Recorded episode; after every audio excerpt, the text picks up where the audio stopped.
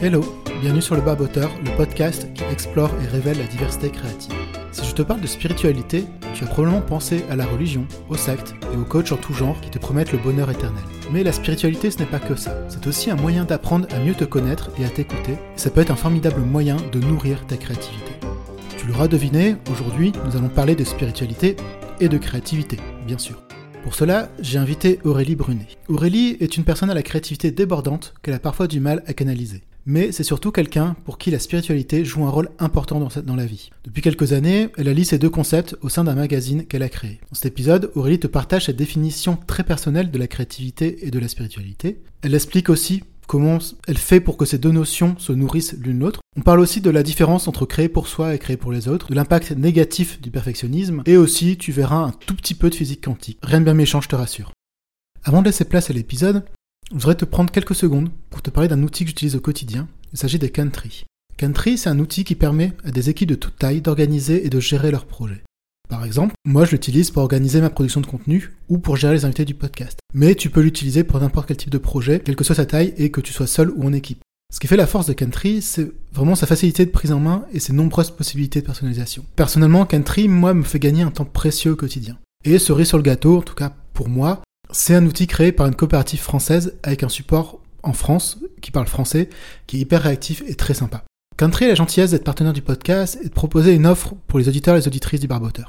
Si tu vas sur country.io et que tu rentres le code Barboteur en majuscule, tu as trois mois offerts pour tout nouvel abonnement d'un an. Ne t'inquiète pas si je suis allé un peu vite, je mettrai tous les détails dans les notes de l'épisode. Sur ce, je te souhaite une excellente écoute. On espérait pouvoir atteindre avec ce type de recherche le secret de la créativité. L'enfant a un pouvoir imaginaire qui fait qu'il peut jouer une journée complète avec une petite boîte et imaginer que c'est un avion. Créer n'est possible qu'à la condition de détruire les structures en place. Le, le vrai créateur, il est, il est pas fou, mais pas loin. Chaque rose pousse dans une prison. Mon futur, je le veux toujours en état créatif, c'est-à-dire si je suis pas créative, je suis, je vais pas très bien. Salut Aurélie, bienvenue dans, le podcast. Pour commencer, je voulais te demander comment tu vas aujourd'hui? Eh ben bonjour Laurent. Euh, je vais bien. Alors le matin, c'est un peu compliqué de, de, dire comment je vais parce que je suis pas vraiment du matin. J'ai pris un petit café. Je suis très contente euh, d'être euh, avec toi aujourd'hui et je te remercie de m'avoir invité dans le barboteur. Alors pour contextualiser, au moment où on fait l'enregistrement, il est même 9h30, donc c'est pas c'est le matin, mais sans trop être le matin aussi. ah, pour moi, c'est quasiment le milieu de la nuit. C'est vrai. Bon, bah. Ah ouais. ouais. bon, on en parlera après du coup, parce que j'imagine ça, ça impacte aussi justement ta, ta pratique créative, le fait de travailler plutôt la nuit, j'imagine.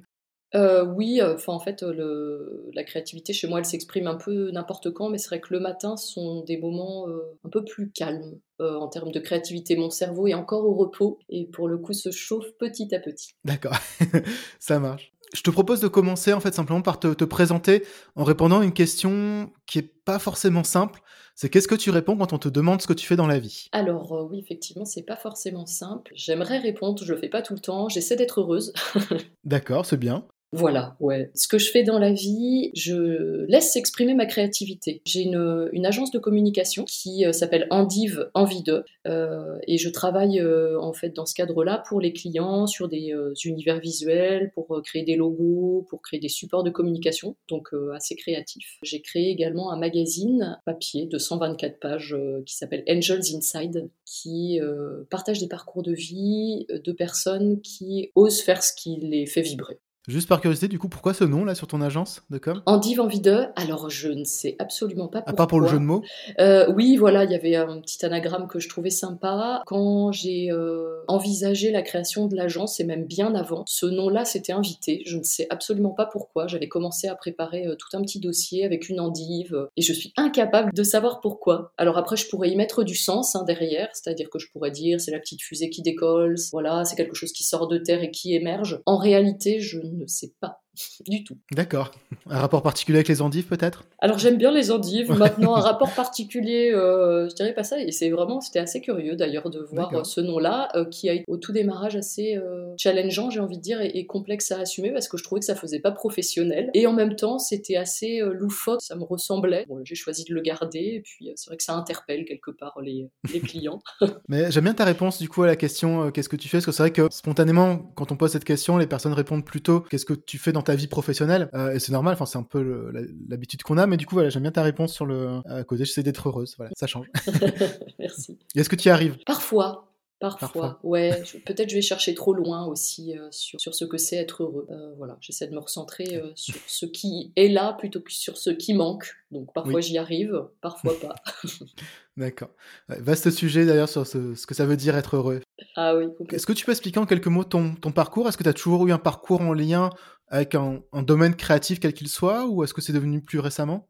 Alors c'est venu euh, assez tardivement euh, dans mon parcours. Euh, j'étais assez créative quand j'étais petite, j'ai envie de dire, si je, je refais le, le pont, c'est-à-dire que j'écrivais des poèmes, j'écrivais beaucoup en fait, parce que c'était euh, la façon euh, pour moi d'exprimer ma créativité. Euh, puis ensuite, ça s'est un peu perdu parce que j'ai fait des études en fait de commerce. Je suis partie en école de commerce et c'était pas, c'était des études contrariées, c'était pas la voie de cœur que j'aurais voulu choisir, parce que je voulais faire des études de lettres, mais j'ai choisi la voie de la raison éducative de, de, mon papa, clairement, qui, qui, trouvait que ce serait plus approprié et j'ai pas, j'ai pas écouté en fait ma petite voix. Je suis partie dans des études euh, qui m'ont pas forcément plu. S'en est suivi un, parcours qui était assez détaché de la créativité. Dans le domaine professionnel en tout cas, puisqu'après j'ai euh, j'ai intégré euh, à la fin de mes études une société d'assistance. Pour faire très simple, c'est une société qui envoie des dépanneurs et des remorqueurs quand on est en panne au bord de la route. et moi j'y œuvrais en tant que responsable de compte client. donc je faisais du marketing, ça c'était la partie la plus créative. Je calculais des tarifs, j'échangeais avec les clients. Et puis de fil en aiguille, je je trouvais que c'était pas assez créatif justement, ça me ressemblait pas assez. J'ai fait un bilan de compétences qui a montré que mes affinités étaient à 99% dans l'art, la littérature et la musique. Et euh, du coup, je me suis dit, bah oui, mais je peux pas être troubadour, ça n'existe pas trop dans ce monde-là. Et j'ai migré euh, au sein de, de l'entreprise. Au bout de sept ans, je suis passée en communication, chef de projet communication. Là, ça commençait à être un peu plus en lien avec, euh, avec la créativité, avec le monde des idées que j'adore. Et puis, au bout de sept ans, je suis partie de l'entreprise, j'ai décidé de créer ma boîte. D'accord. Qu'est-ce qui a fait que tu as voulu te, te, lancer à ton compte? Pour être libre, j'avais envie de prendre ma vie en main et d'être créatrice de ma vie. J'étais très bien euh, dans l'entreprise dans laquelle j'étais, hein. j'étais reconnue pour mes compétences, j'ai beaucoup appris. En même temps, j'avais la sensation euh, d'avoir donné les clés de ma vie à l'entreprise qui décidait l'heure à laquelle je devais me lever le matin. Justement, comme c'est compliqué pour moi, ça me demandait de l'énergie. Quand je prenais mes vacances, sur quel sujet euh, je devais travailler, si je le faisais bien, si je le faisais mal. Et voilà, il y a eu un moment où je me suis dit, bah non, j'ai envie de décider pour moi. Et la solution que j'ai trouvée, c'était de, de créer ma propre entreprise pour euh, pour, te dire un peu, euh, j'ai été un tyran pour moi-même dans les premiers temps. Hein. Euh, je, me levais encore plus tôt qu'en entreprise. Je ne me payais pas à ma juste valeur. J'avais pas la liberté escomptée. Ce qui est souvent le cas. On est souvent nos propres esclaves. Exactement, nos propres tyrans et nos propres esclaves. Exactement. C'est ça. Maintenant qu'on te connaît un, peu mieux, je te propose de rentrer bah, dans, le sujet qui, nous intéresse, donc là, la créativité. Quand on avait discuté pour euh, préparer un peu cet entretien, tu m'avais dit que tu étais une personne à justement la créativité débordante. Oui. Et qui s'exprimait de multiples façons, et que tu as même parfois du mal à canaliser ta créativité. Donc on aura l'occasion de rentrer dans le détail juste après, mais avant, est-ce que tu peux nous donner ta définition de la créativité? Alors, quand j'ai réfléchi à cette question, il y a plusieurs choses qui me sont venues. Et la première, euh, sur qu'est-ce que la créativité pour moi, ça a été une image, un visage euh, d'une personne avec les cheveux un peu hirsutes, comme si elle s'était pris la foudre, et plein d'étincelles autour de la tête et autour de son corps, de petites étincelles créatives. Pour moi, la créativité, c'est ça, c'est laisser s'exprimer euh, toutes ces petites bulles d'énergie, là, toutes ces idées, toutes ces envies, toutes ces intuitions. C'est vraiment comme, je, le vois vraiment comme des petites, des petites bulles, comme ça, des, des petites, des petits éclairs. Euh, parce que je suis quelqu'un d'assez mental. Donc vraiment euh, laisser courir ses idées et les mettre en œuvre dans le concret euh, de la vie, quoi, de la matière. Il y a aussi quelque chose pour moi dans la créativité qui est de l'ordre de l'enfant. c'est vrai que l'enfant, on était petit, on créait des mondes en fait, on inventait des mondes, on ouvrait le champ des possibles. on pouvait être à la fois astronaute, archéologue, médecin, tailleur de pierre, ou princesse, sage-femme, institutrice et, et, aventurière. Et tout en même temps? Aussi. et tout en même temps, exactement. Et en fait, il n'y avait pas de, de, limite à notre créativité. Pour moi, la créativité, voilà, ça va vraiment toucher euh, ce qu'il y a d'enfantin en nous, de, de naturel, d'innocent, et donc ce qui nous constitue. Pour moi, la créativité, elle s'appuie sur nos talents, sur nos dons, sur euh, qui on est, et elle nous permet de, à la fois de nous créer nous-mêmes, hein, d'exprimer nos dons aussi et de les donner aux autres. J'aime bien cette définition, c'est une des plus poétiques que j'ai eues. et alors, j'aime beaucoup l'idée de, justement des petites bulles de, de créativité, parce qu'en fait, tu vois, les bulles, tu vois, là en tête, j'ai plutôt l'image des, des, bulles de savon, et tu vois, des fois, ça peut éclater, comme tu vois, une idée comme ça qu'on perd et qu'on oublie, ou qu'on laisse tomber, ou au contraire, tu vois, ça peut fusionner et faire une plus grosse bulle. Mmh, complètement. Et c'est aussi un peu ça la créativité, c'est justement, des fois, tu as des idées qui, qui sont peut-être pas les bonnes, ou que tu, euh, ou tu, tu laisses filer comme ça, ou d'autres que tu fusionnes justement pour créer quelque chose peut-être un, un peu plus important. Complètement. Et puis, euh, ce que j'aime bien dans, dans cette notion de, de, bulle et de créativité, c'est euh, une, une, définition d'une personne qui me parle beaucoup, c'est Elisabeth Gilbert. Elle a écrit euh, Manche Priem. Oui, d'accord. Mmh.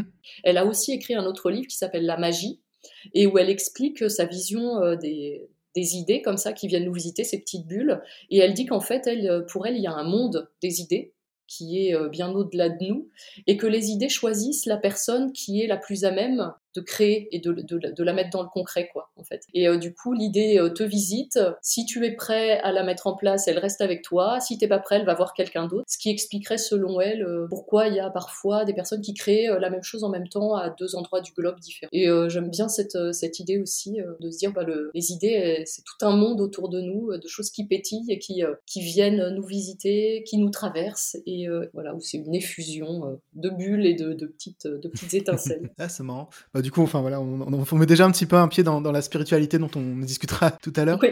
Mais toujours sur la notion de bulle, c'est vrai que tu as aussi le côté, tu as bulle protectrice et un peu introspection aussi. Est-ce que c'est quelque chose que toi tu explores justement le côté introspectif dans ta créativité Alors euh, oui, beaucoup. J'aime beaucoup euh, la poésie, les mots, okay. et euh, c'est vrai mmh. que dans mon parcours, il y a une quête de sens très très forte, donc l'introspection est, est, super importante. Enfin, ça, ça donne du sens à ma vie. Je suis quelqu'un d'assez cérébral, d'assez mental justement dans ce, dans ce foisonnement d'idées et euh, pour me connaître, j'ai besoin d'entrer à l'intérieur de moi et d'aller chercher ce que je sens, ce que je pense. Euh, voilà, c'est c'est quelque chose qui est important ouais, et qui nourrit ma créativité. Tu me disais que tu avais une créativité débordante. Est-ce que tu peux nous dire un peu comment elle se, se matérialise? Est-ce que ce qui fait que tu considères qu'elle est débordante? Tu m'aurais demandé euh, il y a quelques mois euh, quel métier je fais. Je t'aurais dit euh, que j'écrivais des livres en même temps que j'avais une agence de com, en même temps que je donnais des cours de chant, en même temps que j'avais une boutique de t-shirts où je fais du graphisme, en même temps que j'ai créé mon magazine. J'ai 25 000 idées à la seconde en fait. Je me dis des fois je pourrais les vendre, c'est-à-dire que j'ai des idées pour les autres j'ai des idées pour moi. J'entends par idée euh, des concepts, des idées d'entreprise, des idées euh, pour développer sa créativité. Ça s'exprime euh, chez moi de manière assez anarchique. Et mon propos, pour être,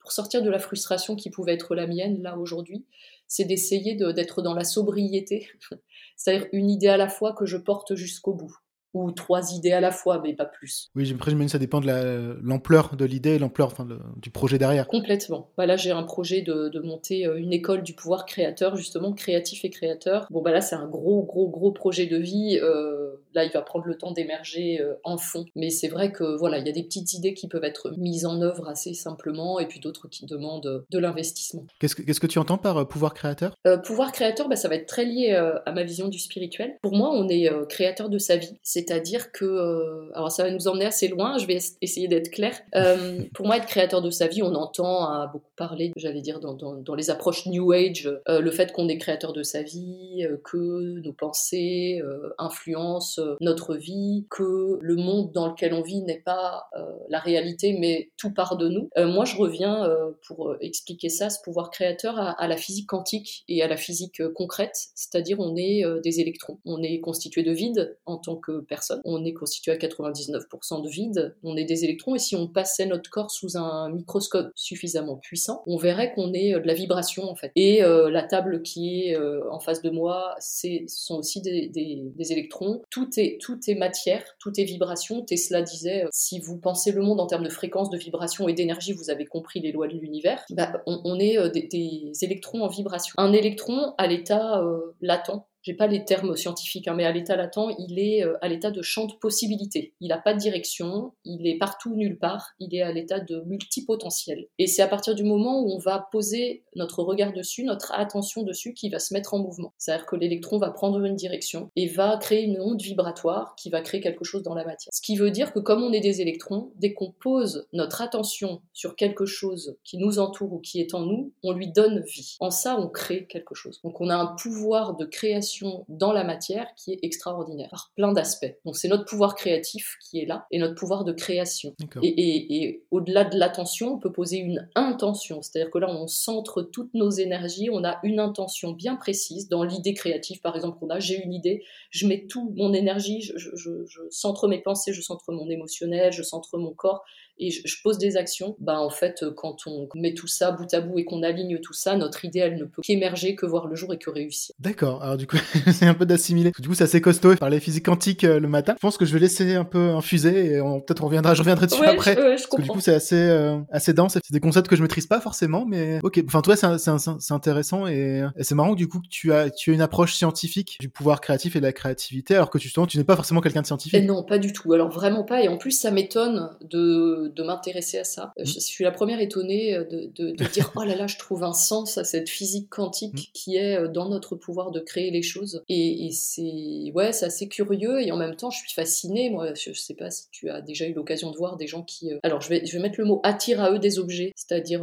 ils, sont étudiés en, laboratoire ces gens-là, qui arrivent à faire bouger les choses. Quand ils, attirent à eux une fourchette, par exemple, ils expliquent qu'ils demandent pas à la fourchette de venir à eux, ils font comme si la fourchette était déjà en eux, ils sentent déjà en fait la fourchette dans leurs mains, ils sentent les choses et, du coup, ben, ils ont fait bouger la matière quelque part. Donc oui, c'est vrai que c'est assez complexe. Euh, je suis étonnée de le comprendre à un niveau. Après, je dis pas que j'ai tout compris, hein, et, c'est ma vision à moi. Et alors peut-être ça va faire bondir des scientifiques. C'est n'importe quoi ce qu'elle raconte.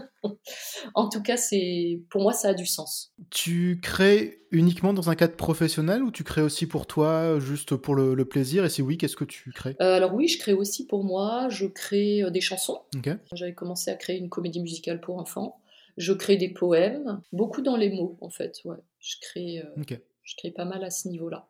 L'expression de ta créativité, c'est quand même un besoin fort, c'est pas juste à des fins alimentaires. Faut que tu exprimes ta créativité. Ouais, ben, en fait, euh, c'est elle qui s'exprime par moi.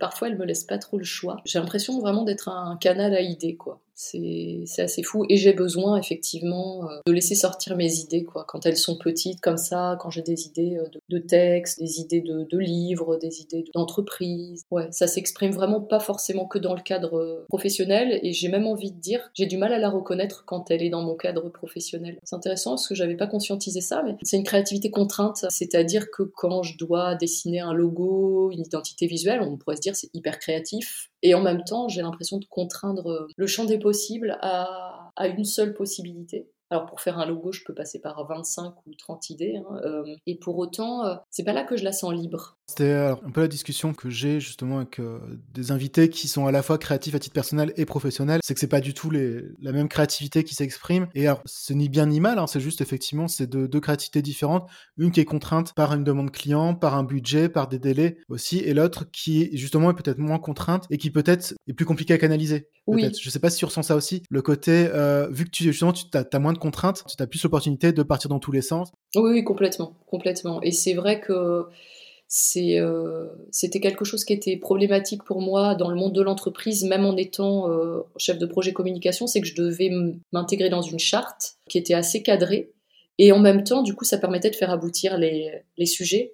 Euh, si moi je pars sans cadre et, dans toutes les idées qui, sont là, sur que la créativité est extrêmement libre et en même temps parfois elle a plus de mal à aboutir euh, concrètement. C'est un mix à trouver, d'ancrer ses idées dans, dans moi j'appelle ça dans une persévérance, c'est-à-dire j'ai une idée, je vais dans une sobriété, une persévérance. Pas pour la brider, mais pour dire bon bah là cette idée-là, elle vaut le coup d'y mettre son énergie. Et, et, c'est plus facile effectivement pour moi en tout cas euh, de créer pour les autres parce que je vais aller au bout. Pour moi, j'avais un peu plus de mal. Donc euh, donc là, j'essaie euh, aujourd'hui de donner ce que j'ai à donner à cette idée, de, lui faire honneur. Et justement, comment tu fais quand, quand tu crées pour toi, quand même, justement, pour te, canaliser? Est-ce que ça peut être, par exemple, tu parles de ton idée à quelqu'un d'autre? Parce que des fois, le fait d'exprimer, en fait, d'avoir d'en parler à quelqu'un, ça te euh, met un peu une sorte de pression, entre guillemets, euh, pour te dire voilà j'ai exprimé mon, idée donc du coup maintenant il faut que je la matérialise ou est-ce que tu gardes les choses pour toi et tu euh, essayes de te t'autodiscipliner? Alors moi je parle beaucoup de mes idées. C'est vrai que ça, comme tu le dis, ça m'aide à les rendre concrètes et, et ça m'oblige un peu à les rendre concrètes. Alors c'était pas une science exacte parce que parfois euh, certains de mes amis disaient ouais toi t'as plein d'idées mais en fait tu les mets pas en place. tu dis toujours que tu vas faire et tu fais pas. C'est un peu moins vrai aujourd'hui et c'est vrai que je me place moi-même en situation euh, que je pourrais qualifier de contrainte, c'est-à-dire qu'en en parlant, comme tu dis, bah, ça donne une motivation, en tout cas supplémentaire, si je dois le tourner comme ça, pour pouvoir aller au bout. Et puis euh, aussi, dans le chemin créatif, on peut s'entourer d'autres personnes, et du coup, qui auront elles aussi des idées, et ça fait des associations de créativité qui peuvent être intéressantes aussi. Selon toi, d'où te vient justement cette euh, profusion d'idées créatives? Est-ce que tu as une idée de d'où ça peut te, te venir? Très honnêtement, je, je, ne sais pas. Après, je, dans ma quête de sens et justement d'introspection, j'apprends des choses sur moi. Euh, j'ai fait une formation d'énéagramme. Alors l'énéagramme, très simplement, c'est une approche euh, qui étudie les types de personnalités. Donc on pourrait dire que ça met les gens dans des cases. En réalité, c'est pas vraiment le cas. C'est des grandes tendances de personnalité. On a toutes les tendances, il y en a neuf, euh, et il y en a une qui s'exprime de manière plus forte en fonction de nos blessures d'enfant, de comment on s'est construit. Dans l'enfance, on part du postulat qu'il y a un moment, il y a quelque chose qui s'est passé et on s'est dit plus jamais ça et on construit notre personnalité autour de ça. Moi, ma structure de personnalité, c'est euh, l'épicurienne, la boulimique, euh, et pour moi, c'est la boulimique d'idées. Donc ça pourrait être une piste euh, de me dire, bah en fait, euh, j'ai 25 millions d'idées à la minute et, et je, je n'arrive pas à les canaliser et je, je, je n'aime pas la routine et du coup, voilà, j'ai besoin de nouveautés tout le temps. Il y a beaucoup d'approches en fait qui m'ont éclairé sur plein de sujets. Mon besoin de liberté, ma peur d'être enfermée, qui font que j'ai une personnalité qui a besoin de s'évader, de, de, de, poser des concepts. voilà, je saurais pas exactement dire d'où ça, d'où ça vient. Je pense que c'est de naissance a priori, dans, dans ton cas, euh, c'est pas forcément lié à l'entourage familial. Pour l'exemple, par exemple, de, de, Valentine, qui est euh, chorégraphe, elle, elle, me disait, depuis toute petite, elle a été encouragée justement à avoir une pratique artistique. Elle allait voir beaucoup d'expos, beaucoup de spectacles. Est-ce que c'était ton cas? Parce que j'ai pas l'impression que tu me dis tout à l'heure, du coup, que c'est plutôt, je pense, un environnement qui a essayé de plutôt brider ta créativité. Alors, pas brider la créativité, mais qui l'a pas forcément encouragée. Moi, mon papa, euh, par exemple, il peignait très très bien. On écoutait beaucoup de musique, donc en ce sens, j'ai pu baigner dans un univers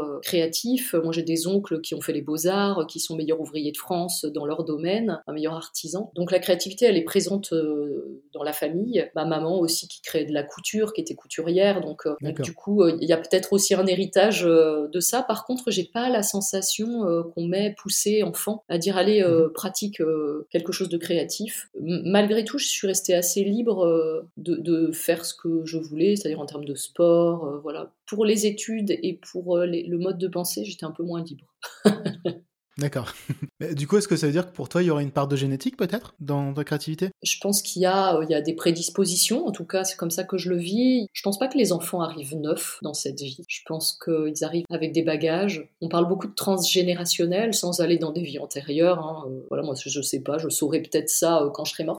et, et puis j'ai un peu la vision d'Einstein, c'est-à-dire que le temps n'existe pas et que tout tout est à l'état de possible, donc on vit 25 euh, 000 vies en parallèle. J'ai un peu une vision euh, différente là-dessus. Par contre, il, est sûr qu'on n'arrive pas neuf en tant qu'enfant, on arrive avec euh, des blessures euh, familiales, euh, peut-être des héritages, parfois on, porte le nom d'une grand-mère, d'un grand-père. Il y a beaucoup de choses qui se font aujourd'hui pour travailler ces sujets-là, hein, dans les constellations familiales, on va travailler les liens familiaux, comment se comportaient nos parents, de quoi on hérite dans les gènes, dans l'ADN et puis aussi dans, dans, le culturel, dans l'éducationnel. Donc pourquoi la créativité sortirait de ce cadre-là pour moi, on arrive déjà avec, euh, avec ce bagage-là. Et on est tous créatifs. Après, on, limite aujourd'hui la créativité à peut-être à, quelque chose de euh, l'ordre de d'écrire des chansons, de faire de la musique, d'être artiste pour moi, la créativité, euh, c'est bien au-delà de ça, en fait. Hein. Euh, quelqu'un qui euh, prépare un repas. Moi, je regarde dans mon frigo, je vois des œufs, je me dis, oh, je vais faire une omelette. Et puis, il y a quelqu'un qui va regarder dans son frigo et qui va faire, alors moi, je vais faire un espuma avec un petit flambé. Et comment c'est possible? Bon, bah, ça, pour moi, c'est être créatif. Bah, justement, c'est un peu une des thèses que je défends sur le podcast, effectivement, c'est qu'on est tous créatifs, alors à des niveaux différents et avec des, à des temporalités différentes aussi. Et que, effectivement, c'est pas la créativité, ça ne serait pas forcément que dans les arts.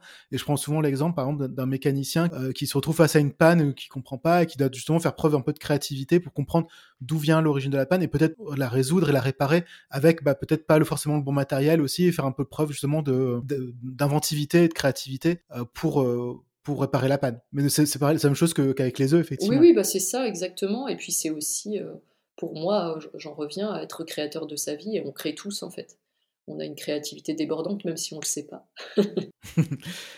Alors justement, comment tu fais toi pour euh, entretenir et développer ta créativité? Enfin déjà, est-ce que tu mets en place des actions pour l'entretenir et développer ou finalement ça vient tellement naturellement que tu fais rien de spécial? Je fais rien de spécial dans le sens où euh, c'est tellement débordant que moi je suis plutôt dans une dynamique de sobriété comme je disais tout à l'heure, c'est-à-dire de, de me centrer sur une idée à la fois et d'aller au bout. Après, euh, j'ai envie de dire, enfin ça rejoint un peu une question, donc je ne veux pas te spoiler sur ta question d'après sur le conseil à donner à une personne qui voudrait travailler sa créativité. Moi, en fait, euh, ce que je fais beaucoup, c'est de m'aimer vraiment. Donc, œuvrer à, accepter qui je suis pleinement, dans mes ombres, dans mes lumières, dans les choses que j'aime, les choses que j'aime moins. Et je trouve que ça, c'est une manière pour moi de nourrir mes élans créatifs. C'est-à-dire que plus je vais être en amour de moi, plus je vais m'accepter comme je suis, plus la créativité, elle va être fluide. Je vais me permettre de, sortir les idées euh, de cœur, des grandes idées justement euh, qui, qui ont du sens, qui font du bien. Euh, et c'est très lié à l'amour de soi pour moi. Et du coup, cette façon de penser, cette philosophie finalement, c'est quelque chose que tu as toujours eu ou c'est quelque chose que tu as découvert plus récemment? Je sais pas si je l'ai toujours eu parce que j'ai assez peu de souvenirs finalement de, comment je vivais les choses enfant. Mmh Peut-être c'est quelque chose qui était euh, latent et que j'avais pas vu. Ça se développe vraiment euh, depuis peut-être que j'ai 20 ans quoi. Depuis 20 ans, tu vois, j'ai 43 ans. Depuis 20 ans, mmh ça, ça, commence à s'installer ça en fait cette nécessité de s'aimer pour être pleinement dans son pouvoir créatif et créateur. Alors, à part la profusion d'idées que tu essayes donc de, canaliser, est-ce qu'il y a des choses dans ton quotidien ou qui, freinent un peu ta créativité ou qui t'empêchent, qui te bloquent dans ta ouais, créativité? le jugement, euh, justement, quand je m'aime pas suffisamment, le jugement que je vais porter sur moi va me bloquer dans ma créativité. C'est pas tant que j'aurai pas l'idée, euh, c'est que je vais pas pouvoir la mettre en œuvre. Si j'ai une idée et que je me dis non, mais t'es trop nul, mais je vois pas, mais ça sert à rien, mais de toute façon, c'est n'importe quoi. Euh, toute façon, il y en a plein qui ont eu déjà cette idée-là, et puis qu'est-ce que tu vas apporter, t'as pas de valeur. Ça, c'est sûr que mon sabotage intérieur, il va plomber la créativité euh, euh, par plein de mots, euh, justement créateurs eux aussi, mais d'un truc qui va pas m'aider, quoi. donc ça, ça peut plomber ma créativité. Ah, donc en fait, t'es ton propre moteur et ton propre frein, finalement. Complètement, ouais, complètement. Après, c'est sûr que quelqu'un qui me dirait en face, c'est nul ton idée,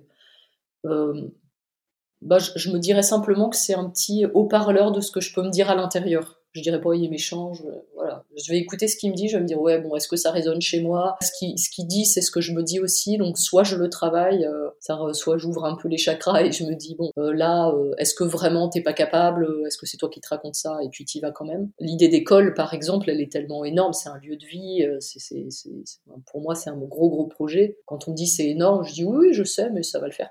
Je sais pas comment, je sais pas quand, mais c'est voilà, c'est une idée. Si je commence à me dire, euh, non mais là, comment tu vas faire avec l'argent, comment tu vas faire avec le lieu, comment tu, je fais rien en fait. Eh bah oui. Mmh.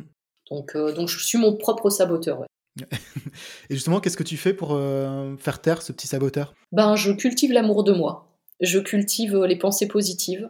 Je travaille sur moi. J'aime pas trop ce mot-là, mais en tout cas, je, j'œuvre à me découvrir et à accepter ce que je vois. Alors moi, ça passe par euh, ce qu'on appelle du développement personnel, même si c'est pas vraiment ça. Ben voilà, des formations en, en énéagramme, des formations en, programmation neurolinguistique, qui, qui s'appelle la PNL, qui a mauvaise presse dans la mesure où euh, parle d'outils de manipulation. Euh, pour moi, on manipule tous. La PNL, elle m'a aidé à voir là où je manipulais en fait et où je me manipulais moi-même. Donc c'est un outil pour euh, être dans des dans une écologie relationnelle, dans des liens de soi à soi et de soi aux autres plus aimants, avec des valeurs partagées, avec des valeurs communes, comprendre l'autre et se comprendre soi. Tous ces outils-là, moi, ils m'aident à m'accepter en fait dans mes défauts, dans j'ai un, un perfectionnisme assez fort et une exigence en termes d'être qui est très forte et qui bride la créativité. Elisabeth Gilbert, que je citais euh, tout à l'heure dans son livre, elle dit que c'est le pire, la, la, pire chose qui tue la créativité, mais parce que dans le souci de perfection, on voit ce qui manque, se flagelle, et du coup, voilà, moi l'idée c'est d'aller m'accepter sous toutes les facettes de ma personnalité, et ce qui permet à la créativité, voilà, de, s'expanser, et puis aussi ça me donne les outils pour aller au bout. Depuis le début là, de, la conversation, il y a un terme qui est revenu à plusieurs reprises, c'est la notion de spiritualité, qui est quelque chose de très fort pour toi, et tu fais justement beaucoup de liens entre spiritualité et créativité. Avant de rentrer dans le détail, parce que spiritualité, ça veut tout rien dire, et enfin, il y a beaucoup de préjugés ce terme-là, et euh, clairement, enfin, c'est un domaine aussi vaste que la créativité. Euh, pour qu'on comprenne un peu, toi, qu'est-ce que tu mets derrière ce mot de créativité, de spiritualité, pardon Écoute, euh, je partage ce que tu dis. J'allais commencer par ce qu'elle n'est pas pour moi. Mhm. Parce qu'effectivement, c'est assez galvaudé comme terme, et puis c'est souvent associé à la religion. Oui. Alors pour moi, euh, être spirituel, c'est pas euh, pratiquer une religion, c'est pas être catholique, musulman, euh, on peut, mais peu importe. être spirituel, c'est pas non plus avoir des dons médiumniques forcément, être voyant, médium, avoir des dons de guérisseur, aller danser nu autour d'un feu. ça, peut si on a envie de le faire. Mais pour moi, la spiritualité, c'est plutôt écouter sa petite voix intérieure écouter ce qui à l'intérieur euh, c'est en fait c'est euh, ce qui est bon pour nous ce qui euh, ce qui nous motive ce qui nous fait vibrer alors ça peut être l'intuition, ça peut être la petite voix intérieure, ça peut être l'enfant intérieur, l'intuition, Dieu, l'univers, la source. Hein. Chacun a son nom en fait pour le définir. Pour moi c'est un peu tout la même chose, j'ai envie de dire. C'est écouter ce qui résonne à l'intérieur et puis faire des pas pour, pour y aller quoi. Faire vraiment ce qui fait vibrer et avoir une vie qui a du sens et qui, qui est dans la joie, le bonheur et son plein potentiel. Et donc, du coup, quel lien toi tu fais entre créativité et spiritualité? Eh bah, pour moi, la spiritualité, elle sous-tend la créativité. C'est-à-dire que euh, quand on se connecte à sa petite voix intérieure, quand on se connecte à ce qui fait du sens, on se connecte aussi à ses talents, à ses dons, à cet amour de soi et à ce qui coule naturellement de soi, parce qu'on est tous riches de choses différentes. On a de la sagesse à l'intérieur et on a des dons et des talents différents. Et quand on se connecte à ça, via la spiritualité, ce que j'appelle la spiritualité, on peut laisser s'exprimer son, son, potentiel créatif. Pour moi, c'est quelque chose qui vient avant, en fait, c'est un pas avant, et qui, permet de nourrir et qui permet de laisser s'exprimer euh, euh, sa créativité de manière euh, naturelle, fluide et, centrée avec qui on est, quoi. de laisser émerger ses talents et puis toutes ces petites graines créatives là. je dirais que les petites graines créatives, c'est c'est le sont les munitions. ça, va être très guerrier, mais parce que j'ai l'image dans la tête. Et la spiritualité, c'est l'arbalète ou le, lance-pierre. D'accord. Ça, donne l'élan, en fait, ça donne l'impulsion pour euh, projeter ses idées bien plus loin. D'accord. c'est intéressant comme, euh, comme vision, effectivement.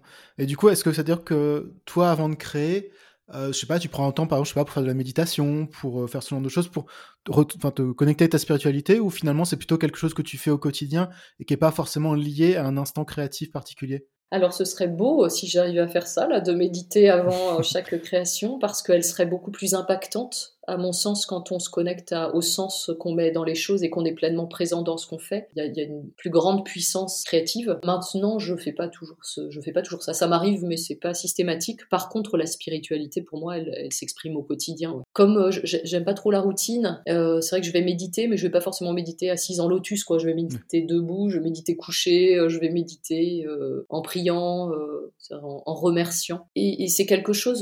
ce que je vois surtout, c'est que c'est quelque chose la spiritualité que je. C'est un état d'être aujourd'hui, pour mettre le mot spiritualité, mais c'est quelque chose que je recherche autant que je vibre, c'est-à-dire euh, j'essaie de me connecter vraiment à, qui je suis à l'intérieur, à ce qui fait du sens, à ce qui fait vibrer. Et c'est vrai que bah, du coup, les idées qui émergent, elles sont un peu différentes. Tu as, créé un, magazine justement qui connecte un peu ces deux sujets, donc spiritualité et créativité, euh, donc qui s'appelle Angels Inside.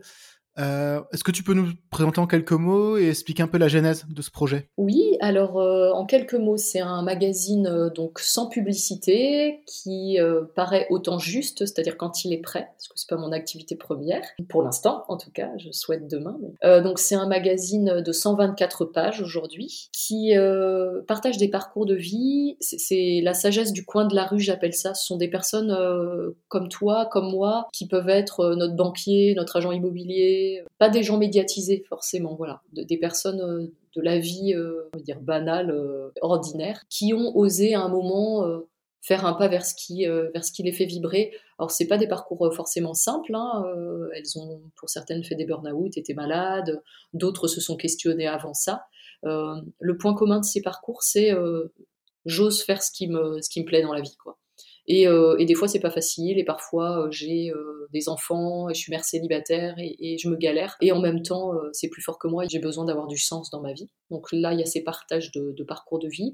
Il n'y a pas de publicité aussi dans ce magazine. Donc à la place, je partage des visions d'artistes et d'âmes créatives en chemin. Donc soit des artistes dont c'est le métier, des photographes, des peintres, des illustrateurs, etc. Soit des âmes créatives, c'est-à-dire des personnes qui utilisent la créativité comme une une façon euh, d'exprimer leur, euh, leur potentiel, euh, une façon de, se soigner, une façon de se connaître. J'ai eu l'occasion donc de, lire le premier numéro que tu as la gentillesse de, de, me partager et c'est vrai que c'est très intéressant parce qu'il y a pas mal de déjà de, choses. Je trouve que c'est un magazine qui, bah, qui vaut le coup d'être lu. Ah merci. Après non mais forcément il y a des, sujets qui vont plus nous parler que d'autres selon notre sensibilité à la spiritualité, mais globalement c'est voilà ça reste quand même intéressant. Il y a quand même des, des idées créatives assez intéressantes. Euh, il y a quelque chose qui m'avait interpellé. Alors, je sais pas si c'est volontaire ou pas. Il y a plus de femmes que d'hommes qui sont interrogées dans ton, dans le premier numéro, en tout cas. Euh, est-ce que, déjà, est-ce que c'est volontaire ou pas? Ou est-ce que c'est un hasard? Alors, c'est pas volontaire. Alors, pour tout dire, le, nom du magazine, euh, au départ, je voulais qu'il s'appelle Ange L, mhm. mais L, E, 2 L, E, S. Bon, il se trouve que c'est le nom de, de l'équipe féminine de rugby euh, de Lyon. D'accord. Donc bon, bah j'ai pas pris. Euh, ça s'est transformé Angels Inside euh, et, je suis très contente parce que je l'aurais ciblé sur les femmes et je trouve que la vision des hommes est, très très importante et très intéressante. C'est complémentaire hein, dans, les approches. Aujourd'hui, c'est vrai que dans mon réseau, j'ai un peu plus de femmes que d'hommes, donc j'ai mis plus de femmes. Le deuxième, c'est pareil. Je me suis rendu compte qu'il y avait un homme et, et que des femmes et je me suis dit oh c'est pas très très très très juste j'aimerais euh, ouvrir la porte à, la vision masculine. En fait, si je te pose la question, c'est que j'ai l'impression qu'il y a quand même peut-être un petit billet psychologique qui associe beaucoup la spiritualité à la féminité. J'ai l'impression que, tu vois, quand on parle de spiritualité, en tout cas, dans mon entourage, les personnes plus sensibles aux notions de spiritualité, c'est surtout des, surtout des femmes. Enfin, je sais pas, je sais pas si c'est un biais psychologique ou est-ce que c'est quelque chose que toi tu as, tu as aussi rencontré de ton côté ou... Alors oui, je le rencontre très souvent. Euh, depuis que je fais ce parcours-là, en tout cas de quête de sens, de mieux me connaître, euh, c'est vrai que selon, euh, selon les approches, selon euh, les sujets que j'aborde, que ce soit l'énéagramme, que ce soit la PNL, il y a, y a, des sujets qui sont plus féminins que d'autres. Et alors c'était très réducteur. Au départ, ce qui était dit, c'était que les femmes avaient un peu plus de facilité à aller euh, en introspection, à aller euh, en elles-mêmes et, à aller regarder comment elles fonctionnent et à, et à vouloir creuser, et que les hommes, par euh, éducation, par culture, avaient plutôt tendance à, à, vouloir tout faire tout seul, en gros, et à se blinder quoi quelque part et dire non mais moi ça va je, je, vais aller bien je suis un homme c'est un peu moins vrai aujourd'hui donc il y a une grande ouverture à ce qu'on appelle le masculin sacré qui pour moi est simplement le fait d'incarner euh, l'homme qu'on est, quoi, dans, sa force comme dans sa vulnérabilité. Ce qui fait que euh, bah, souvent dans les cercles, il y a beaucoup plus de femmes, mais que les hommes commencent à arriver, on voit des hommes euh, thérapeutes. Alors c'est vrai que les gourous, par contre, étaient, plutôt des hommes dans le milieu de la spiritualité. Quoique je dis ça en même temps, non, il y avait des femmes. mais bon, pour moi, ça c'est pas vraiment de la spiritualité. Mais c'est vrai que c'est c'est quelque chose qui était quand même constaté chez les thérapeutes, hein, même chez les psychologues et tout ça, il y avait quand même un peu plus de femmes que d'hommes euh, initialement. Et puis ça, ça, tend, je pense, à se rééquilibrer. J'ai pas de, de chiffres, hein, mais. Euh. Du coup, juste donc pour euh, reboucler aussi un petit peu donc avec ta, pratique créative et donc sur le, magazine. Tu as fait le choix du papier, ce qui en 2023 est pas forcément évident. Qu'est-ce qui fait justement que tu as préféré toi, créer sur du papier et pas sur un format numérique par exemple? Eh ben moi je suis très papier déjà, j'aime beaucoup les livres, j'aime beaucoup euh, le toucher des livres, l'odeur des livres. Je suis peut-être old school quoi, j'aime euh, j'aime la poésie, j'aime les trucs un peu euh, un peu rétro, on va dire. Et pour moi, ça n'avait pas de sens de faire un magazine numérique. Je crois qu'il y aura toujours des livres. Je crois qu'il y aura toujours euh, un public pour avoir en main un objet qui est beau, euh, qui, euh, qui a du sens qu'on conserve. C'est comme des petits trésors pour moi, les livres, les cahiers. Donc j'avais envie de rester dans cette, dans cette sensibilité-là. Et du coup, donc ça se passe comment? C'est toi, c'est toi qui l'imprime ou tu as fait un partenariat avec un éditeur de magazine ou comment ça se passe?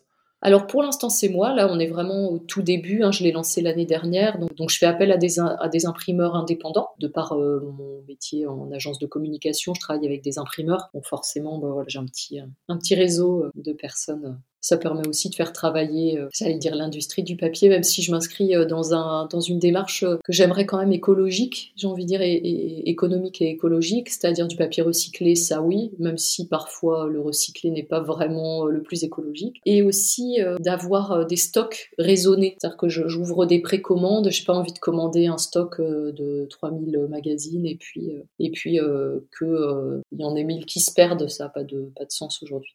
Bien sûr. Et du coup, est-ce que ce côté un peu artisanal, justement, par rapport à ta créativité, on parlait tout à l'heure justement de la, contrainte, est-ce que justement ça amène des contraintes ou au contraire, tu estimes que tu es quand même libre? Parce que finalement, c'est ton magazine donc tu fais un peu ce que tu veux. Oui, je suis libre. Euh, je suis libre et il y a encore un peu de contraintes dans ce magazine. Je suis libre dans la mesure où effectivement, euh, je choisis les sujets, je choisis les personnes, j'interviewe les personnes. J'ouvre la porte aussi à des plumes euh, créatives donc, qui peuvent écrire aussi des choses sur lesquelles j'ai pas forcément de droit de regard donc là, j'ai vraiment toute l'attitude. C'est aussi très créatif dans le sens où euh, bah, aujourd'hui, voilà, euh, je, suis là à, parler euh, de créativité et de spiritualité, donc c'est aussi une façon d'expérimenter des choses. et en même temps, il y a un côté quand même contrainte dans le sens où je, souhaite et j'ai à cœur que les personnes qui sont dans le magazine et qui partagent leur parcours puissent valider les mots qu'elles posent. Donc elles ont un droit de regard, une relecture, et parfois certaines laissent telles que et d'autres d'autres réécrivent. Donc là, c'est assez frustrant, euh, ça, j'avoue. Et en même temps, euh, c'est important. Donc, euh, donc en ça, il y a, y a des contraintes. Mais moi, si je fais trois fois la même chose, je me sens déjà en contrainte. Donc j'ai un seuil, un seuil de tolérance à la contrainte qui est assez bas. D'accord. tu fais aussi la mise en page. Ce que je pense, c'était quelque chose qui m'avait marqué, c'est que tu as quand même une mise en page assez travaillée, assez poussée. Je suis pas un grand lecteur de magazines, mais dans, dans, les quelques, quelques-uns que, que, je peux lire, la mise en page est tout assez classique. là, pour le coup, tu as vraiment un gros travail de mise en page. Est-ce que c'est toi qui l'as faite alors euh, oui, euh, en grande partie. Alors pour euh, citer également les personnes qui travaillent avec moi sur ce sujet, ben, il y a Julie. Donc Julie, elle, elle m'aide sur, la partie rédaction. Elle va écouter des, bandes son et puis rédiger les articles, certains articles. Il y a aussi dans le deuxième, ben, dans le premier d'ailleurs aussi, hein, une brève qu'elle a écrite, ce qu'on appelle nous des pastilles. Oui. Euh, et puis euh, demain, bah, j'aimerais aussi euh, qu'elle puisse prendre un peu son, son, envol et puis aller interviewer elle aussi. puis voilà, il y a des projets aussi de, de, faire du contenu alternatif parce que ce que j'ai pas dit, c'est qu'il y a aussi une chaîne YouTube à côté du magazine et donc l'idée c'est d'aller poster des contenus complémentaires soit de personnes que j'ai interviewées et qui, pendant l'interview, chantent ou font du tambour chamanique. Et je me dis, oh, c'est dommage, il y a que moi qui en profite, c'est quand même un peu bêta. et puis aussi proposer, voilà, des méditations, des choses en lien avec le magazine. Donc ça, c'est pour la partie rédactionnelle. Et puis à côté de ça, sur la partie graphique, il y a moi, et puis il y avait euh, aussi Patricia, euh, que j'ai rencontrée lors d'une retraite méditative en silence. Quand le silence a été rompu, on a beaucoup parlé, et elle m'a proposé de m'aider aussi sur la partie graphique. Donc euh, pour les deux premiers, elle était là. Et du coup, tu fais comment? Tu adaptes la mise en page en fonction du contenu, ou c'est l'inverse? Tu adaptes un petit peu le contenu en fonction de la mise en page, ou comment tu travailles en fait? J'adapte la mise en page au contenu. Oui. Très concrètement. Priorité au contenu.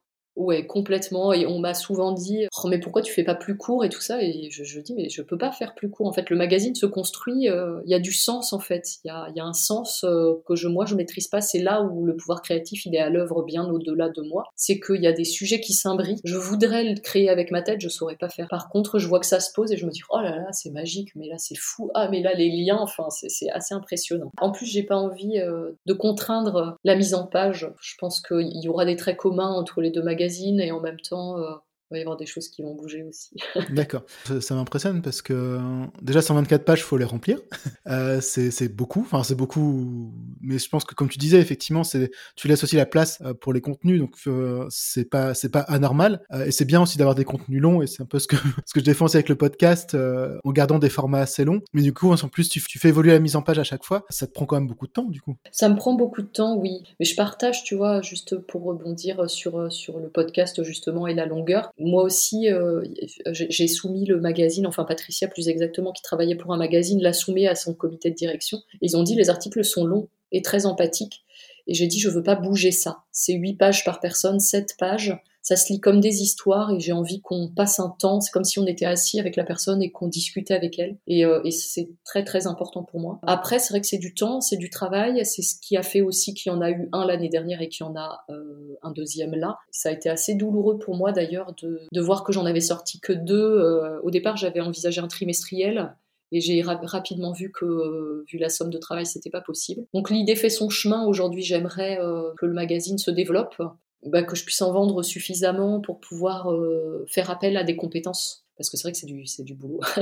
et, le choix justement de ne pas avoir fait appel à la, publicité qui, pourrait, qui, qui, aurait pu te permettre justement d'avoir un petit, euh, petit apport financier pour aller chercher des autres compétences, est-ce que c'est aussi ce que tu avais peur du coup d'être bridé dans ta créativité ou parce que c'est juste par conviction? Alors c'est par conviction, c'est marrant parce que j'ai une agence de communication, donc euh, autant dire que je fais de la pub. Hein.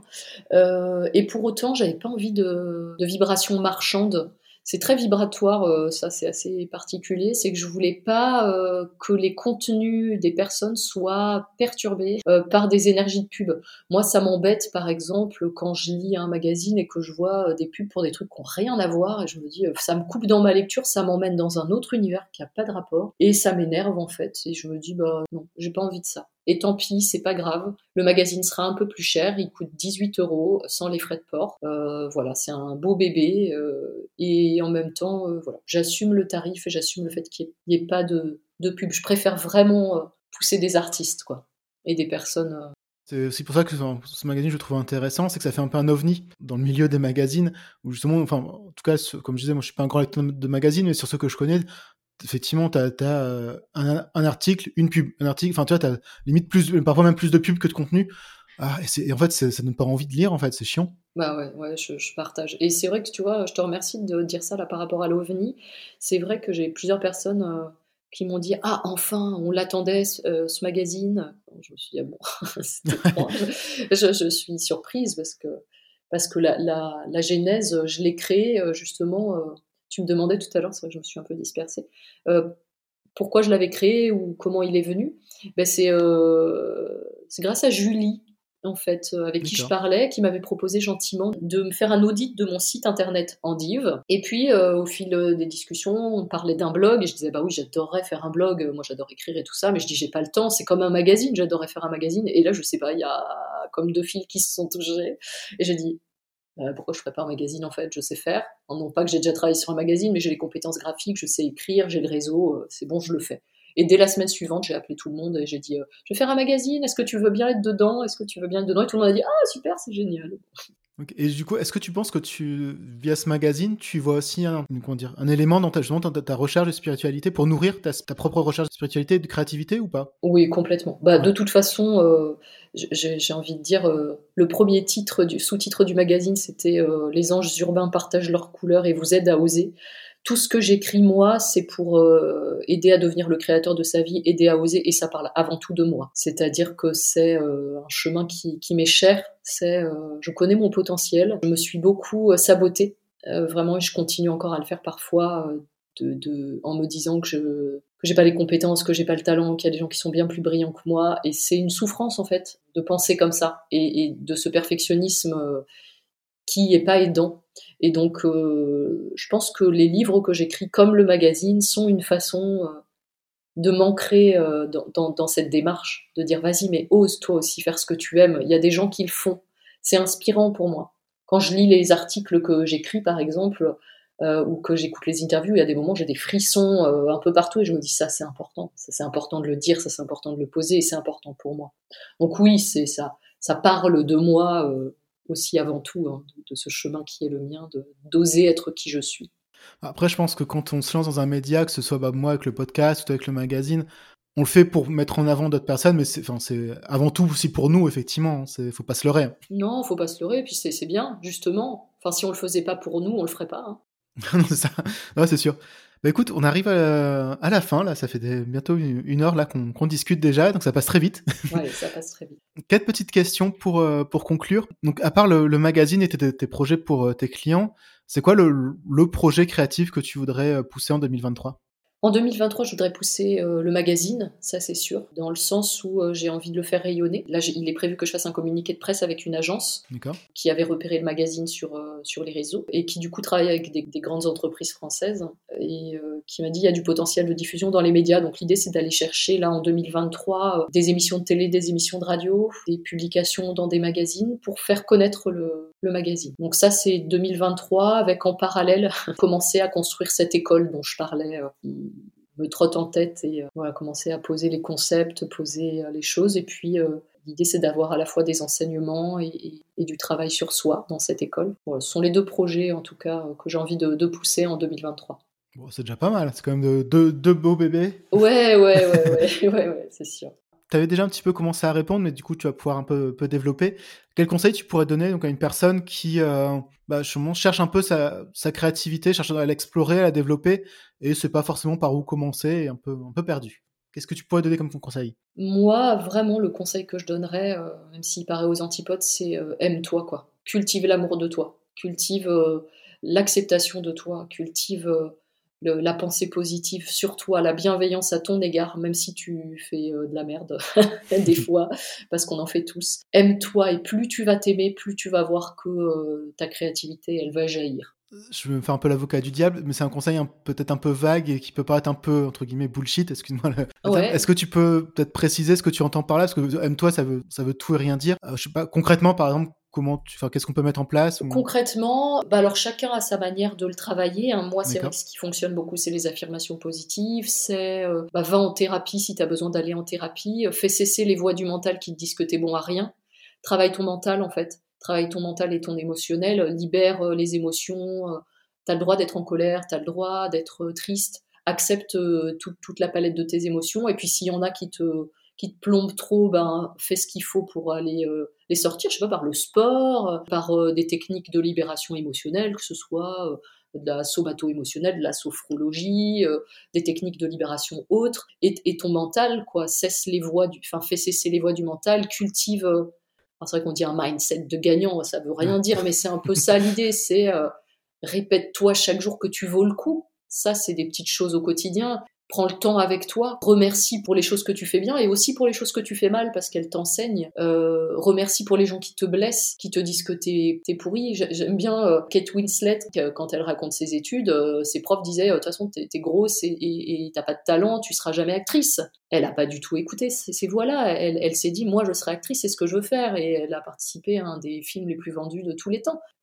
c'est ça cultive la, la foi en toi, la croyance en toi. C'est vrai que s'aimer ça veut rien dire et en même temps c'est fondamental, c'est-à-dire euh, euh, écoute pas les voix qu'il y a en toi qui te disent que t'es es nul et que t'y arriveras pas. Fais si t'as envie de faire un truc, ça veut pas dire lance-toi là, ça veut dire cultive d'abord ça. Et tu vas voir que même si tu sais pas ce que tu as envie de mettre en place dans ta vie, ça va se mettre en place. Il y a des choses qui vont se passer, des gens que tu vas rencontrer. Et c'est en ça, après, pour cultiver sa créativité, il y a aussi plein d'outils de manière très pratico-pratique. Hein, euh, je sais pas, de laisser courir euh, sur un papier toutes les idées qu'on aurait envie de mettre en place, euh, celles qui nous font peur, pourquoi, de quoi on a besoin, de quelles compétences, euh, de faire des tableaux de visualisation, de coller des images de ce qu'on aimerait créer dans sa vie.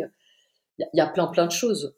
Mais la base fondamentale, c'est pour le tourner en positif, aime-toi, pour le, le, dire en négatif, arrête de te désinguer, quoi. Arrête déjà, commence par ça les deux formulations peut-être parleront à des, gens différents, effectivement, et c'est intéressant. Ce que je retiens aussi dans ce que tu dis, c'est le côté expérimenter différentes choses, justement, pour euh, bah, apprendre à, avoir foi en soi, à s'aimer. Aussi, il n'y a pas une recette magique, en fait. Non, mais c'est qu'en fait, on est notre propre baguette magique. C'est-à-dire qu'on est chacun unique et qu'on a chacun notre façon de ressentir le monde, de le créer, de le voir, de le penser, et qu'il y a certains, la créativité, elle va s'exprimer dans euh, cette habilité euh, qu'a la personne à euh, nouer des contacts. Il y a des gens qui sont très très très bons créativement parlant pour, pour être dans le relationnel. Il y a pas, pour moi, il n'y a pas de recette miracle parce que la créativité, elle est nous en fait, elle est en nous. Et plus on accepte d'être qui on est, plus elle sort. Donc donc c'est vrai qu'il y a plein d'outils, hein, on pourrait faire des stages et tout ça, et c'est aidant. J'ai envie de dire, il y a des gens qui vont être sensibles à la peinture, euh, euh, mais c'est sûr que de dire, euh, bah ose faire ta créativité. Ouais, mais quand t'as pas d'idée de ce que tu as envie de faire, c'est un peu dur. Moi souvent on me dit, bah moi c'est que je sais pas ce que j'aime dans la vie et je sais pas ce que je voudrais faire. Bah aime-toi déjà, arrête de te, de, de... change ton discours. c'est de plus en plus facile pour moi de savoir ce que j'aime dans la vie et répète-toi ça, c'est de plus en plus facile et chaque jour, euh, je vois de mieux en mieux ce que j'aime dans la vie. Et là, tu commences à activer un, des plus grands potentiels créatifs que tu as, c'est ton verbe, tes mots, tes pensées. voilà. Je, finir, c'est un truc biblique et en même temps, c'est pas attaché à la religion pour moi. C'est au commencement était le verbe et le verbe était Dieu, mais bon, si on, on nommait cette partie, au commencement était le verbe. On a une puissance créatrice là, le verbe créateur. Je suis, je veux, je fais, c'est d'une puissance énorme. Donc si déjà on commence à, changer un peu sa façon de, dire les choses, plutôt que de dire de toute façon je vais pas y arriver, c'est j'y arrive de mieux en mieux. Jusqu'à présent c'était peut-être complexe, aujourd'hui je mets en place des choses. Ça nous met dans une autre dynamique, hein, énergétiquement parlant. Et ça permet à la créativité de s'exprimer. Ouais, c'est intéressant effectivement comme, comme conseil. c'est aussi à chacun de trouver sa façon de faire. Et après, il y, a plein de façons. C'est aussi peut-être, voilà, il y, a, l'étape par étape. Quand on dit lance-toi, effectivement, ça veut rien dire. Mais ça peut être juste faire une première étape. Quand tu dis on sait pas par où commencer, bah peut-être se poser, juste se poser avec une feuille, un papier et te dire voilà ce que j'aime, ce que j'aime pas, ou aussi apprendre à se connaître. Aussi, finalement, ça rejoint un peu ce qu'on ça aussi et ce qu'on disait tout à l'heure sur le côté on est à la fois nos propres moteurs et nos propres freins et c'est de comprendre justement ce qui nous motive et ce qui nous freine euh, aussi je pense que ça peut être un bon bon exercice Complètement. Ce qui nous fait peur, euh, l'exercice de la feuille, il est intéressant de jeter toutes les idées sans. Alors c'est difficile de se projeter parfois parce qu'on est, on est conditionné, mais si, j'avais une baguette magique, et je suis une baguette magique, mais si j'avais une baguette magique, qu'est-ce que je ferais là en fait tout de suite maintenant? Et, de pas se limiter et, pour le coup dire ok ça j'aimerais bien. Et après il y a, une question que j'aime beaucoup, c'est euh, si je le voulais vraiment, de, de reprendre sa liste, c'est-à-dire si je le voulais vraiment, je ferais ça et là, on commence à mieux se connaître parce qu'il y a des freins qui arrivent. Dire, ouais, mais en fait, euh, là, je me sens pas capable. Là, ok, ben va travailler. Pourquoi tu te sens pas capable en fait? Et euh, du coup, euh, certains vont pouvoir le chanter. Je dis n'importe quoi. Si on est plus verbal, que l'écrit nous parle pas, eh ben, ou visuel, on n'a qu'à peindre nos envies, coller nos envies sur un papier ce qui s'appelle les tableaux de visualisation, voilà. Mais trouver, se faire confiance en fait, et trouver sa façon d'exprimer même de s'exprimer dans sa recherche créative. Sachant qu'effectivement, il n'y a pas de bonne ou mauvaise façon, donc chacun a sa propre euh, façon de faire. Exactement. Une de mes questions préférées, parce que je trouve qu'elles elles ont dit long euh, souvent sur, la personne, c'est ton mot préféré, la langue française? Ouais, j'ai adoré cette question. vraiment, mon mot préféré. Et en plus, tu vas voir, il n'y a vraiment pas de hasard. Ça, ce sont les gens qui sont dans la spiritualité qui disent ça. Mon mot préféré, c'est le mot poésie. D'accord parce que j'aime la poésie, parce que pour moi c'est une façon de créer le beau dans le monde, parce que ça mêle ce que je disais tout à l'heure, c'est-à-dire d'utiliser les mots, le pouvoir vibratoire des mots, leur beauté, j'adore quand ça s'en mêle, ça s'entremêle, les sonorités, ça fait appel au son, ça fait appel à l'écrit, ça fait appel au visuel, on les voit, on les entend, on les ressent. Et la poésie, en fait, quand je suis allée chercher, parce que dans le deuxième euh, numéro du magazine, il y a un article sur la poésie, et j'étais allée chercher la définition. Poésie, ça vient du grec, le verbe grec poiein, qui veut dire créer, faire. D'accord. Ah ouais. Et, ouais, et du coup c'est assez fou parce que c'est vraiment pour moi l'art de créer du beau. Alors je vais faire ma, mon intello, mais euh, Platon disait que, que la poésie euh, touchait euh, à l'enthousiasme. et pour moi c'est ça, c'est vraiment se laisser... L'enthousiasme c'est la capacité d'être avec Dieu, étymologiquement parlant, donc de se connecter à, à ce qui nous fait vibrer à l'intérieur, à ce potentiel euh, de vie, euh, divin, peu importe, on dit Dieu ou pas, mais en tout cas son intuition. Et la poésie permet euh, de le mettre dans le monde, et j'adore. Je connaissais pas cette, cette signification du mot poésie, ok. Moi non plus. Bah, c'est vrai que comme beaucoup, on a un peu l'image de la poésie comme étant le truc qu'on nous force à apprendre, enfin étant petit, pour tout de suite à Rimbaud, genre de choses, mais c'est vrai qu'il y a plein de types de poésie différentes. Complètement. Quand c'est bien fait, ça peut être beau à, lire effectivement, et à écouter. Oui, et la, poésie, c'est aussi, je crois, j'aurais pas la définition exacte, mais c'est l'art de mettre en mots ses émotions. Mmh ses sentiments, ce qu'on porte à l'intérieur. Donc en fait, dans la poésie réside aussi notre pouvoir créatif. On peut faire de la poésie sans faire des rimes, forcément. Moi, je suis une fan des Alexandrins, mais parce que ça me parle. On peut très bien. Euh, Grand Corps Malade, il fait de la poésie. Hein, euh, et, du coup, euh, cette capacité, c'est aussi une capacité d'introspection. La poésie, elle, sait, en fait. Quand on met des mots sur, sur nos émotions, sur nos sentiments, on connaît nos besoins. On se connaît. Et la poésie, c'est un beau moyen, je trouve, de, de s'introspecter, de créer, de créer du de créer qui on est. Quoi. Bah, pendant que tu parlais, j'ai sorti le dictionnaire et j'ai regardé un peu la définition. Et c'est vrai que c'est donc euh, la, définition première. Donc c'est l'art d'évoquer, de suggérer les sensations, les émotions par un emploi particulier de la langue, par l'union intense des sons, des rythmes, des harmonies, des images, etc. Donc il y a vraiment ce côté-là, effectivement. C'est pas, c'est pas que les mots, effectivement, tu as toute une rythmique, tu as toute une sonorité, effectivement, derrière. Complètement, et puis ça fait appel au visuel, effectivement, ça crée des scènes et puis ça crée du beau, quoi. Ça, y a, je sais pas, il y a quelque chose qui se passe avec les mots euh, quand ils sont euh, posés d'une certaine manière. Non, mais alors j'avoue, c'est, un, un, domaine que je connais assez peu, mais j'adorerais avoir un, poète dans, dans, le podcast, donc peut-être un des prochains épisodes. Voilà. Ah ouais, belle idée, belle idée. Bah justement, pour conclure, un créateur, une créatrice justement, que tu voudrais euh, promouvoir, que tu aimes et que tu souhaiterais mettre en avant?